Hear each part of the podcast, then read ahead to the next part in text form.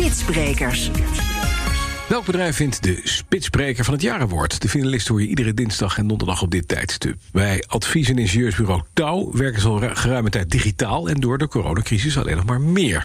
Verslaggever Corner Klerk zag dat met eigen ogen... en sprak om te beginnen met vervent thuiswerker Sabine de Haas. Hoi, Sabine met Connor van BNR. Ik zit hier met Anno. Hallo. Ik weet niet of je mij kan zien eigenlijk. Oh ja, nu zo. Ik moet een klein beetje afstand houden natuurlijk van Anno, dus uh, we zitten er een beetje... Maar nu zie ik je goed.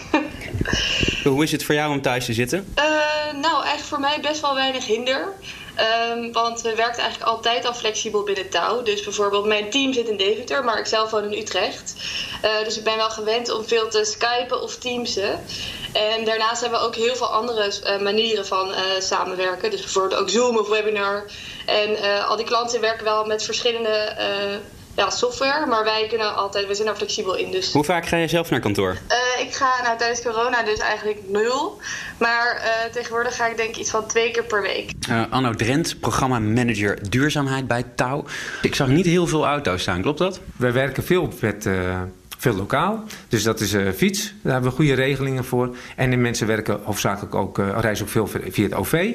Daarvoor hebben we eigenlijk al heel lang hebben we volledige vergoeding voor woon-werkverkeer met OV. En ook voor het zakelijk verkeer uh, hebben we volledige vergoeding van OV. En als je werkt in de trein tijdens werktijd, dan mag je eerste klas reizen, kun je rustig werken. Dus we proberen zoveel mogelijk te stimuleren dat mensen met OV reizen.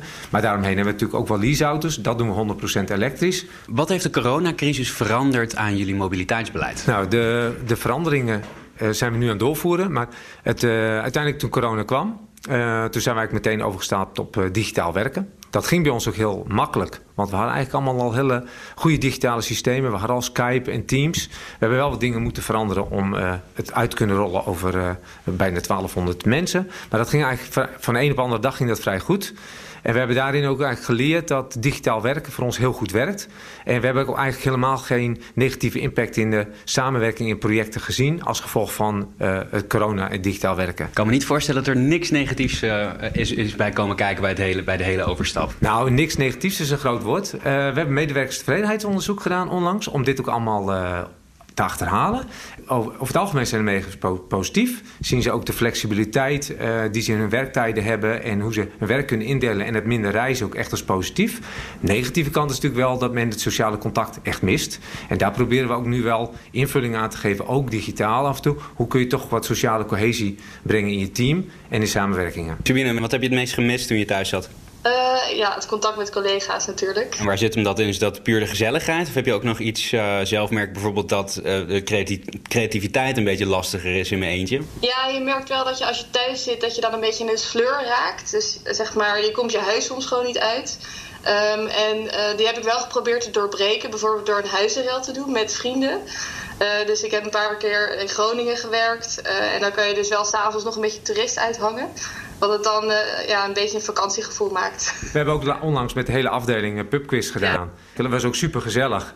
En uiteindelijk zie je dan toch wel dat via Teams... je toch ook zo met 40 mensen... toch op een goede manier wel met elkaar kunt verbinden. Ja, de BNR Spitsbrekerscompetitie wordt mede mogelijk gemaakt... door ANWB Zakelijk, Gazelle e-bikes en ALD Automotive. ALD Automotive. Ready to move you. Ja, nog even de afkondiging. Dat is wel netjes om af te maken. Anno Brent van Touw zei dat tegen verslaggever Conor Clairs. Touw Nederland maakt kans op Spitsbreker van het Jaar Award. Komende weken hoor je de finalisten iedere dinsdag en donderdagmorgen om vijf over half negen.